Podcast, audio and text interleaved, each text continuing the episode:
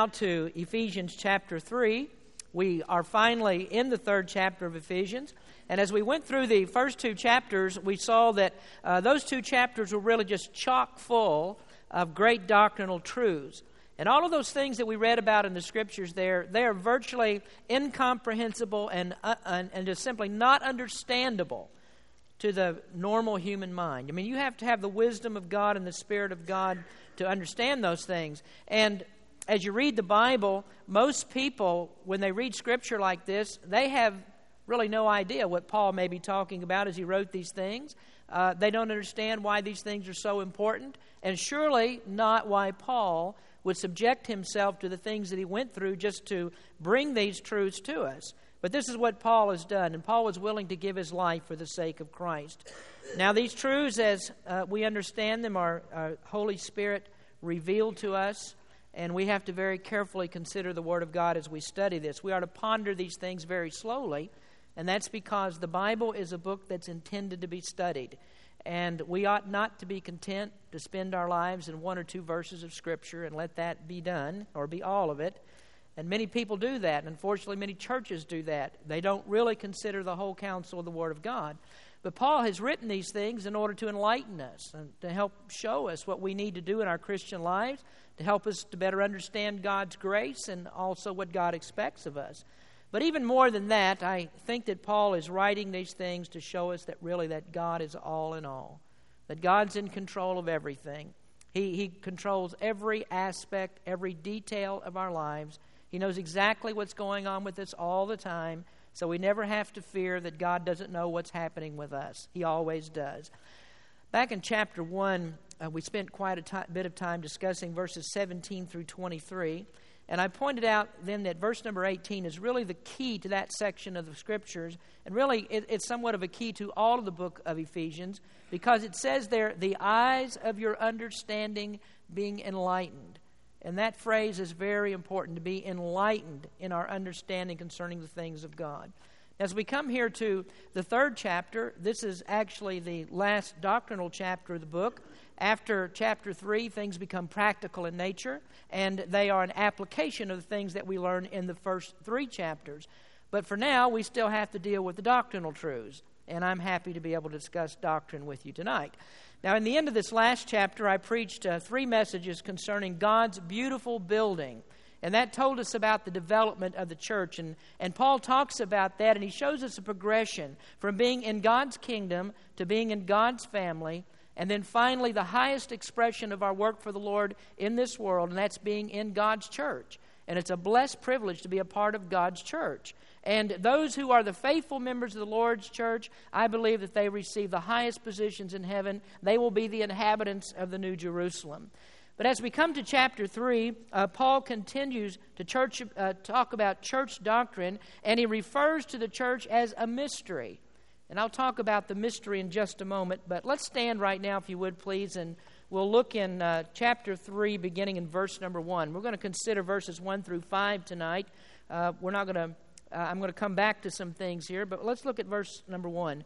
For this cause, I, Paul, the prisoner of Jesus Christ, for you Gentiles, if ye have heard of the dispensation of the grace of God, which is given me to youward, how that by revelation he made known unto me the mystery, as I wrote afore in few words, whereby when ye read ye may understand my knowledge in the mystery of Christ, which in other ages was not made known unto the sons of men, as it is now revealed unto his holy apostles and prophets by the Spirit. Let us pray. Lord, we thank you for uh, your word. We thank you for this great study in the book of Ephesians. And Lord, we pray that you would do, as Paul asked in his prayer, that the eyes of our understanding might be opened, that we might be enlightened towards the truth that we read in these pages. Thank you, Lord, for all that you do for us, and we give you the praise. In Jesus' name we pray. Amen. You may be seated. As most of you know, when the Bible was written, originally there weren't any chapter divisions. In the 13th century, uh, the Bible was divided up into chapters. Then in the 16th century, they began to divide those chapters up into verses. And uh, there were a lot of people who actually worked on that, different people who, who did things as far as dividing the Bible up in, uh, into verses. And they divided in a lot of different ways. But what's survived to us today uh, was actually done by a man by the name of Stephanus, and his work was first done in the Geneva Bible, which was a, a Bible that was just a, a, precursor, you might say, to the King James Bible. But beyond the, uh, the verse divisions and the chapter divisions, some of you may have a Bible tonight in which you see subject divisions. And as you go through the pages of the Bible in each chapter, you'll find that the different subject matter is noted in uh, different parts of the chapter. And so you might have a Bible tonight that says, uh, as a subject division here, the mystery revealed, or the mystery of the church, or something along that order. And that is the subject of this chapter. It's the mystery of the church and the revelation of that mystery. Now, we need to understand that the Bible, what the Bible means by a mystery. Because when the scriptures speak of a mystery, this is not talking about something like a, mystery novel or finding out a mystery like reading Agatha Christie or one of the other mystery novel writers. That's not what a mystery in the Bible is. A mystery uh, in the Bible, when, in, when we see that word, what it is is something that's God's secret. And then God decides that He's going to reveal that to someone at a particular time. And so the mystery of the church is not something that we can go into the Old Testament and suddenly we're able to decode certain passages of Scripture and now we completely understand the mystery of the church. That's not the way it is. And the Apostle Paul is talking here that he is one to whom the mystery has been revealed. God saw fit to give Paul an understanding or a revelation of the mystery of the church. And this mystery that Paul is given is directly related to what he writes in verse number one. Paul says there, For this cause I, Paul, the prisoner of Jesus Christ. Now, this evening, that's what I want to talk about. I want to speak about Paul the prisoner. And the revelation of this mystery is one of the reasons, really, why Paul was a prisoner. So, we're going to break that down just a little bit, and we're going to try to answer the question suffering for what? Paul was a prisoner, and he suffered for some things, but why was he a prisoner and why did he suffer? Well, Paul begins chapter 3 with these words for this cause. And obviously, that's a prepositional phrase, so it refers to something that was written before. And that phrase links it to what's in the second chapter. Now, when I talked about chapter divisions a moment ago, sometimes the chapter divisions can cut across thoughts. And so this would naturally be tied to what has been said before it. And the subject that's under discussion is the church. And so now Paul's going to tell us a little bit about the church and why the revelation of that particular mystery is one that's landed him in jail. Now, I want you to notice first, probably what's most obvious to us. When we say suffering for what, why is Paul suffering, and why is Paul a prisoner? Then, first of all, the easiest thing we see here is for the cause of Christ. He's suffering for the cause of Christ. For this cause, is the cause of Christ. And of course, Christ is a very radical departure from both the religion of Jews and of Gentiles. And I think that we could probably uh, very readily understand why that it's different from the Gentiles' religion, and that's because the Gentiles had largely been left out of the covenants of God. You can read all the way through the Old Testament and read all the way up from Abraham to the Lord Jesus Christ, and you won't find any place in the Bible where God made a particular, uh, a, a particular covenant with the Gentile people. God didn't do that. In fact, Paul describes the condition of the, of the Gentiles in Romans chapter 1, and he says that they were relegated to worshiping birds and four footed beasts and creeping things. And so, certainly, a revelation of Jesus Christ is much different than religion where there is the worship of idols.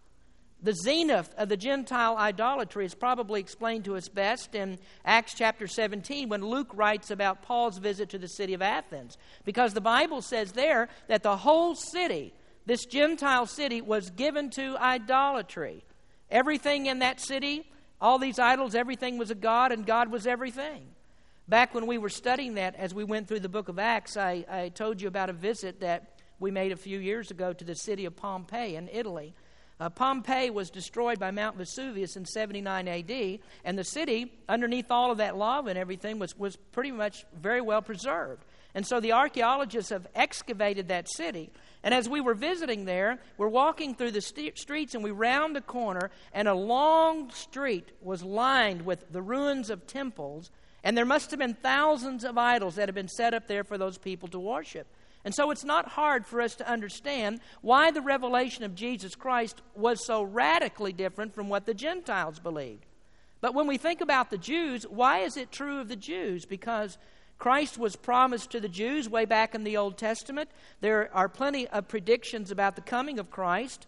The place and the manner of Christ's birth was predicted. You can find that in the Old Testament. How that Christ would live, what kind of a person he would be, what kind of life he would live. Even the death of Jesus is recorded in the Messianic Psalms and some other passages in the Old Testament. So, why is Christ such a radical departure from what the Jews were expecting the Messiah to be? Well, the problem is this the Jews had terribly perverted the promises and the covenants of God. Now, God had given them Scripture.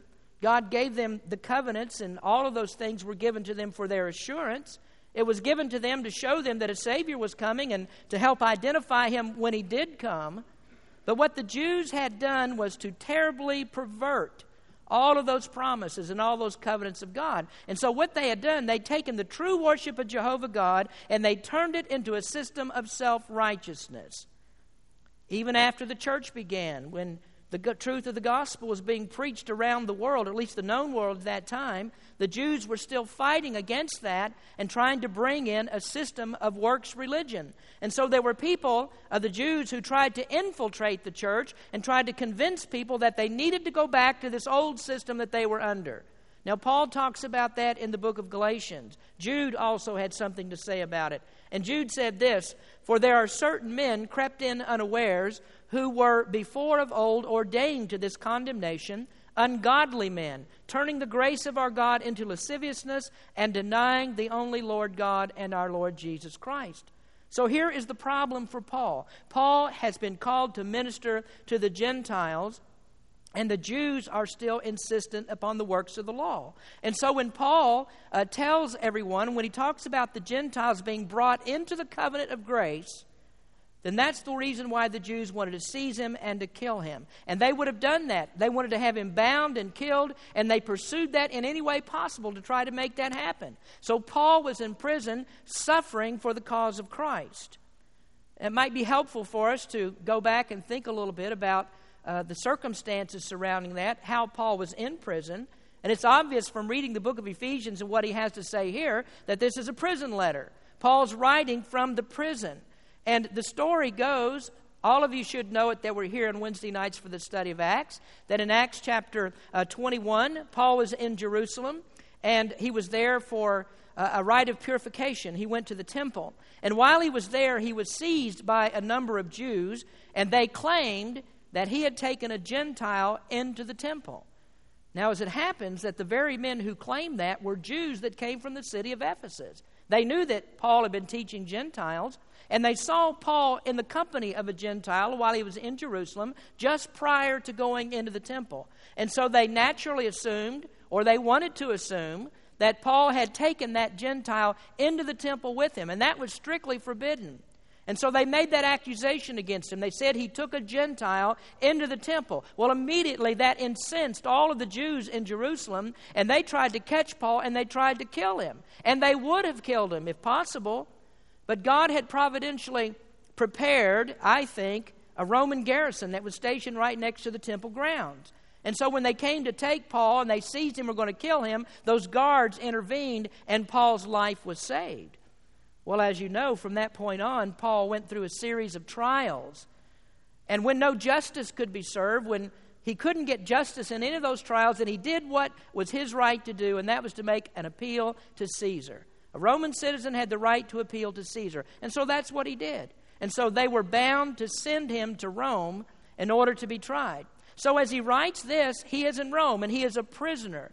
But we notice that Paul does not say that he is a prisoner of Caesar. And Paul does not say that he's a prisoner of Rome. He doesn't say he's even a prisoner of Jews or of the Gentiles. But what does he write? He says, I am a prisoner for the cause of Jesus Christ.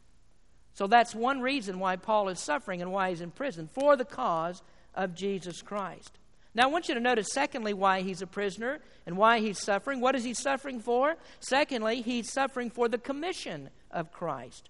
He suffered for the cause of Christ and also for the commission that was given by Christ. And if Paul were to lay all of this out before us and to explain to us exactly why that he's gone through all these things, if he was going to describe all the troubles in his life, or at least as the world sees it, their troubles, if he was going to explain all of that, he would point right back to this one thing, and that was the commission that was given to him by Christ. We know the story. Paul was traveling on the road to Damascus. He was on his way there to capture Christians and to bring them back and throw them in jail, perhaps to kill them.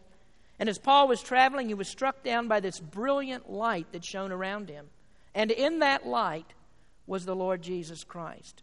And Jesus spoke to him, and he gave him a new direction for his life. In Acts chapter 9, Paul was told what he must do. But the Lord said unto him, Go thy way, for he is a chosen vessel unto me to bear my name before the Gentiles and kings and children of Israel. Later, when Paul was preaching to the Jews, he said in Acts 13, It was necessary that the word of God should first have been spoken to you. But seeing that ye put it from you, and judge yourselves unworthy of everlasting life, lo, we turn to the Gentiles. For so hath the Lord commanded us, saying, I have set thee to be a light to the Gentiles, that thou shouldest be for salvation unto the ends of the earth. So, right there is Paul's commission. He's to be a light to the Gentiles. And that commission didn't sit very well with the Jews.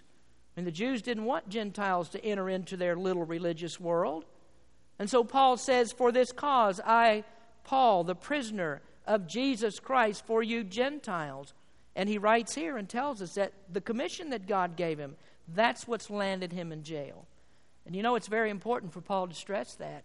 He had to explain this on many different occasions. The commission is the cause. That's the cause why he's in jail. He's not in jail because he did any wrong. He's not there because he broke civil laws. He's not there because he's an insurrectionist. Paul is not in prison because of any criminal activity.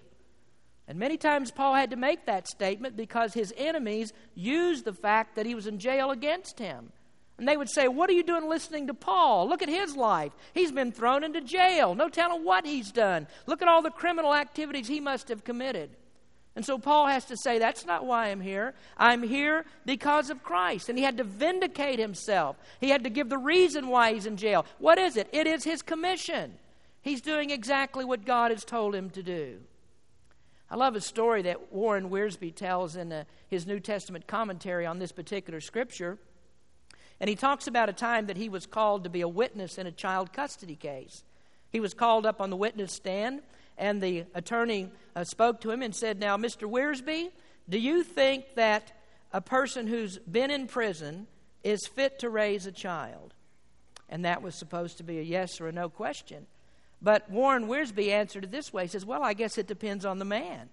Some very famous people have been in jail and they've made the world a different place, a better place because of their experience. He said, John Bunyan, that's an example. You know what else he said? And the great apostle Paul.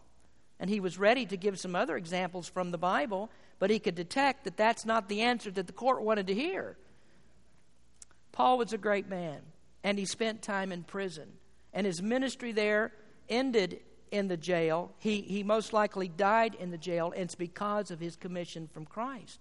So he was told to do this. Now, he had to preach the word, and the target audience is the Gentiles. And when he targeted that audience, that's when the Jews got upset. Now, I want to remind all of us here this evening that, that Christ has also given us a commission. Paul received his commission directly from the Lord Jesus Christ. There was a voice that came from heaven and spoke to him directly and told him what he must do. But you know, for us, we have this right here, and we have also been given a commission. And whenever you read the words of the Bible, is exactly the same as if God spoke directly to you.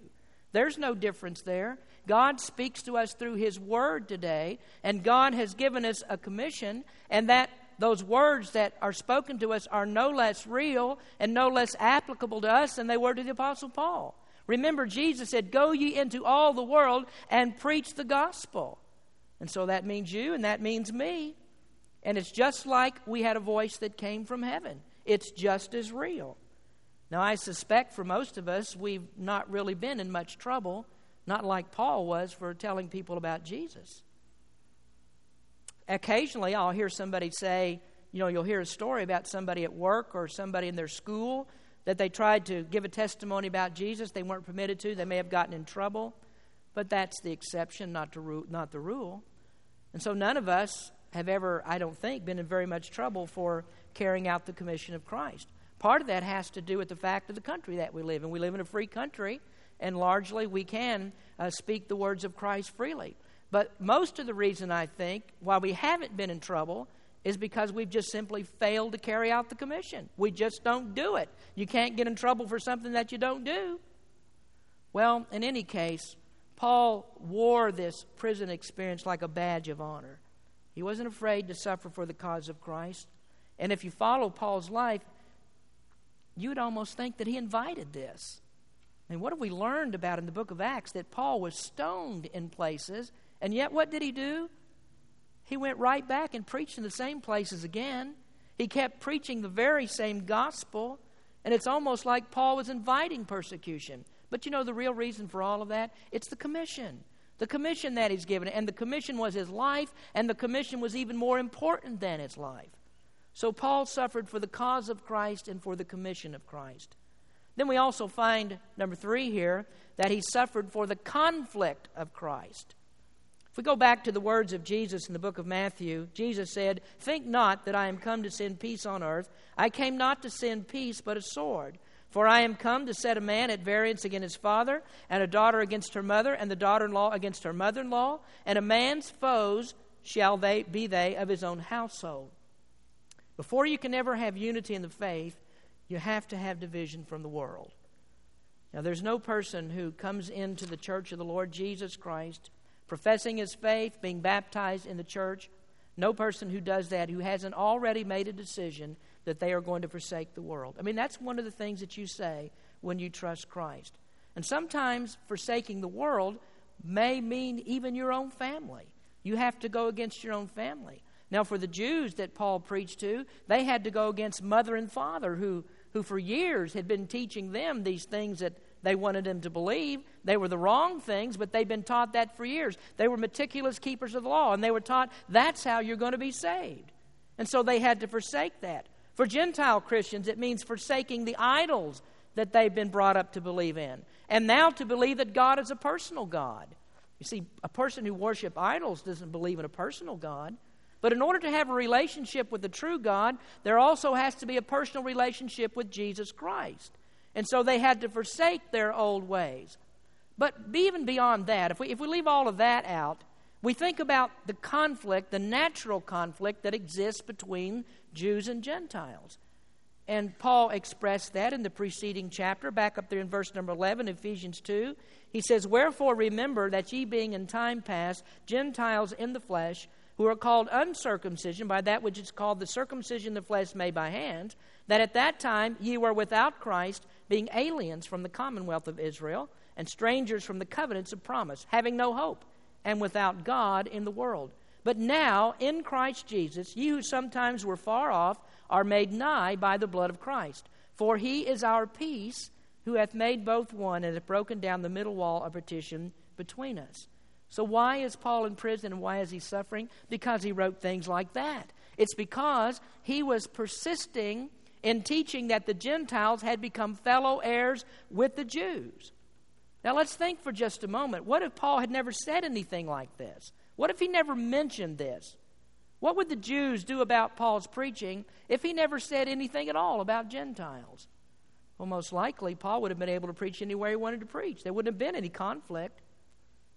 But we remember the argument that he makes in, Acts, in uh, Ephesians chapter 2, and his argument is not that the Gentiles are unworthy and they need to be brought into the covenant.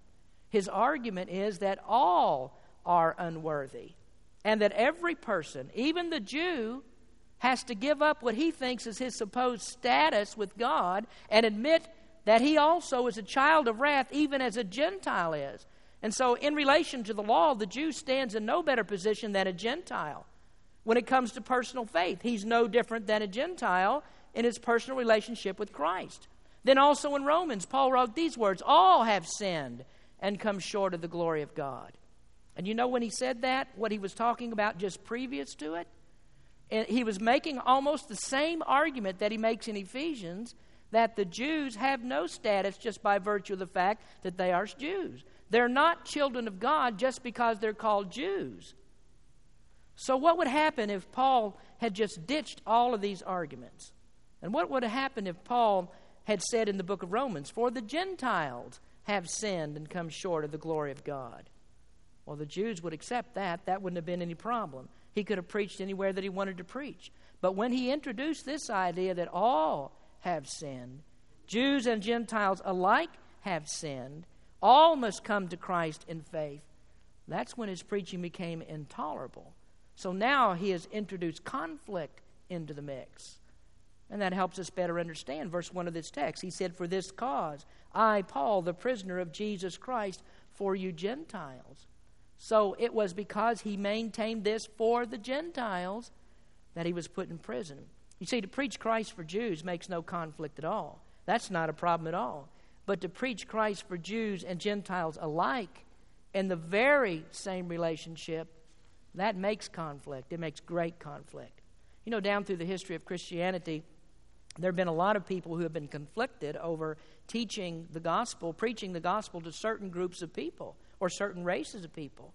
Right here in the United States, uh, in the past hundred years or so, uh, there were many people upset because they thought the gospel is only for white Anglo Saxons, and that's all that they want to preach to. Recently, I heard a preacher on the radio. I was driving uh, to church on Sunday morning, I believe it was, and, and he said, One of the things I really like about being a minister in California is the cultural diversity. He said, I really like that. But you know, if you told me that 20 years ago, where I'm from, and you, what do you like about the ministry? Culture diversity would not have been number one on my list. I mean, that would have been the most frightening thing to me, that where I come from. But when I came here and began to minister in this church, cultural diversity is something that I really like. I mean, I admit that I like, uh, I like people from different cultures, and people are welcome in the Berean Baptist Church no matter what culture that you come from. So, whites and blacks and Haitians and Filipinos and Indians, American and foreign Indians, are all welcome in the Berean Baptist Church. You are a foreign Indian, right? Russians and Japanese, Koreans, Pakistanis, Iranians, Ukrainians, Estonians, Germans, the French. Well, the jury's still out on the French. Let's back up on that one. But everybody's welcome to come to Berean Baptist Church. You see, the wonderful thing about our faith in the Lord is it's common to all people all around the world. In Romans chapter 10, Paul said, For there is no difference between the Jew and the Greek, for the same Lord over all is rich unto all that call upon him. For whosoever shall call upon the name of the Lord shall be saved. And you know, when Paul used the word Greek there, he didn't just mean Greek people. What he meant was anybody who's not a Jew. And so, Jews and Gentiles, no matter what nationality that you're from, it doesn't make any difference. Everybody can be saved by trusting in Jesus. And so, when Paul preached that message, that produced conflict. So, Paul was in prison suffering for the conflict of Christ. Now, do you recognize this that preaching would be a whole lot more popular and we'd have a lot less conflict if we didn't preach certain things. If we left out certain things, there wouldn't be any conflict. Now, on one hand, you have some preachers who preach just for the conflict. I mean, that's what they're all about. They call themselves the rock rib fundamentalist, and uh, their idea is I'm going to make myself miserable and everybody else miserable too, and I'm not going to be happy unless they are. And so they're preaching for the conflict. That's what stirs up their blood. But what I'm talking about here is preaching the Word of God without malice and letting the chips fall where they may. And so there's a lot of things that, that we could leave out of our preaching and everything would be just fine. There'd never be a conflict for us to worry about. If I left hell out of my preaching, you folks probably wouldn't like it, but there are many people who would choose Berean Baptist Church because we don't preach about hell. We'd attract a bigger crowd if we did that. If I stopped preaching about commitment, in my messages, we'd probably have more people because then we could have a nice big social club right here on the corner of, of this uh, street in Rohnert Park. Don't preach commitment, and you bring a lot of people in. If I left baptism out, Oh, we could attract a lot of people who don't think baptism is important. And you know, folks, there's actually some people that I have driven away from Berean Baptist Church because I preach and I believe that we must insist upon scriptural baptism. To get into the church, you have to have New Testament baptism. I mean, you got to be baptized in a New Testament Baptist church. But some people don't think that's important, and so they wouldn't come here because we preach that. But if we left that out, there wouldn't be any conflict. The conflict comes when you preach the Word of God. And I could go on and on. I could talk about a lot of subjects. I could leave out preaching on the sovereignty of God. And I can tell you, could tell you that, that being a Christian is all in your hands. You have the power to save yourself. That God's done something for you and He's done all that He can do. And now it's up to you to take the next step. And I could preach that, and we'd bring a lot of people back to Berean Baptist Church. But my preaching causes conflict because people prefer the kiss method of preaching. You know, keep it simple, stupid. Preach the simple things. Give people the milk of the word. They'll be happy with that because doctrine's too confounding for them. They're not going to be converted to the complexities of doctrine. Well, thank the Lord for this. We don't get put in prison today for teaching from the Word of God. Our preaching produces conflict, but we don't get put in jail for the conflict. We get criticized People don't want to come here. But we don't preach these things simply because we love to cause trouble. We just preach it because it comes straight from the Bible. And we try to do that without doctoring it up with a lot of man made stuff and man centered theology. But we need to finish now. Fourthly, why was Paul in prison? Why did he suffer? Number four is for the certainty of Christ. He suffered for the cause, for the commission, for the conflict, and lastly, for the certainty of Christ. Now, let's think about that for just a minute. How does that figure into Paul's testimony? Well, we know that he's not in jail for criminal activity. We've already established that. We know that he's not in jail because people just love to be in jail. That doesn't make sense, so he's not there for that. We know that he's not there because he couldn't avoid it because he could have avoided it. All that he needed to do is stop preaching all the things I talked about under point number three, and everybody would be happy. But Paul is in jail because he is absolutely certain that what he's preaching is the truth. The truth has to be told, and he has no doubt about the truth. So, how does that figure into his testimony? Well, the people have to be thinking as they look at Paul, they've got to be thinking, he must really believe this stuff. He must be certain of this because he wouldn't go to jail for it if he didn't. So he has to be certain about what he believes. And so the jail becomes actually the greatest testament to his faith. He is in jail because his faith is unwavering. And you know that is one of the greatest proofs of Christianity? I mean, the men and women who believe this spread it around the world in the first century. And do you think that they would have gone to their deaths, many of them, believing something that was a lie or, or telling people that Jesus arose from the dead, if they hadn't seen that with their own eyes, they were certain of it. Women wouldn't watch their children taken from their breast and having their, their heads bashed against stones if they weren't certain about it. Christians wouldn't have been stoned and beaten to death if they weren't certain about it. Christians wouldn't have been put in bags with poisonous snakes if they weren't certain about it. Christians wouldn't have had their hands and their, their feet tied together and thrown in the river if they weren't certain about it. And they wouldn't have had their eyes gouged out and their fingernails pulled out and their limbs torn from their bodies if they weren't certain about this. John Bunyan wouldn't have spent 13 years in the Bedford jail if he wasn't certain about what he believed. John Foxe would have never been able to write a book of martyrs if there weren't martyrs who believed something and were killed for it. They were certain of it. And Paul was certain of it. Why? Because he got it directly from Jesus himself. He was certain of what he believed. Christ revealed it to him. And so Paul considered it his greatest honor to be right here in the prison because he's certain that he was there for the cause of Christ. Now, let me ask you something tonight. What are you certain about? I mean, are you so sure of your faith that nothing can shake your faith? Are you so sure, are you so certain of your faith that you will give up personal pleasures because of your faith? Are you that certain? You know, there are a lot of folks who, members of Berean Baptist Church, will say, Pastor, I am certain of my faith. I am sure of my faith. I love the preaching of God's Word. I will stand up for Jesus. But where are they tonight? Where are the other members? Go to church three times a week? That's a little bit too much commitment, isn't it? That's kind of going overboard. You mean you expect me to go to church for three services? Three hours a week? That's a little much. No, it's not, because that's what you do when you're certain of what you believe. When, when you've got that faith, when what it does is it causes you to put yourself on the back burner and suffer for the cause of Christ. You know, I was thinking about this morning as I was writing a, I was writing a completely different message, but somehow this came to my mind.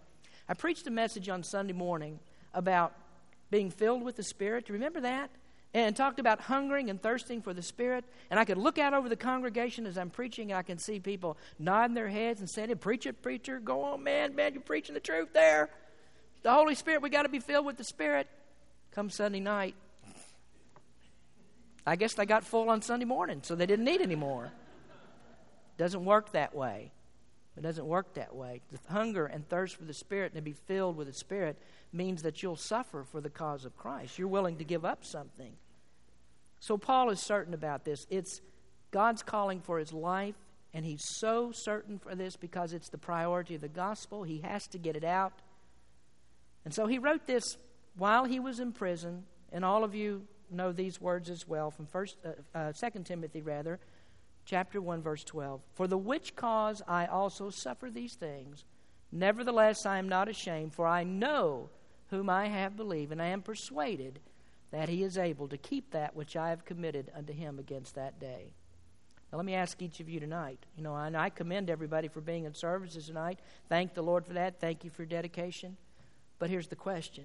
Are you certain are you so real that you can do like the apostle, or so certain that you, you, can, you can do what the apostle Paul did? Is this faith so real to you that whatever it takes, that's what you're willing to do? That's the kind of certainty he had. Folks, we could do a lot for God in Rohnert Park if we had a little bit of the commitment of Paul. For this cause, I, Paul, the prisoner of Jesus Christ, suffering for what? For the cause of Christ for the commission of Christ, for the conflict of Christ, for the certainty of Christ. That's why he's in prison and that's why he suffers. So we just pray that every one of us would have just a little bit of the Apostle Paul in us. Let's pray. Lord, we thank you for the opportunity to preach your word tonight.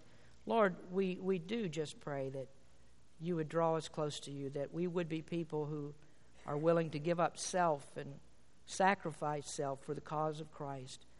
We thank you for the Apostle Paul who gives us such a great example, and he did these things because there was the faith that he had, there was the certainty of his faith, but also there was a reward that was waiting. And Lord, he looked forward to that reward. And may we also look forward to the reward for serving you because that's a promise. We ask you to be with your people tonight, speak to hearts, and Lord, help someone to come closer to you in this invitation time. In Jesus' name we pray. Amen. Let's please stand as we.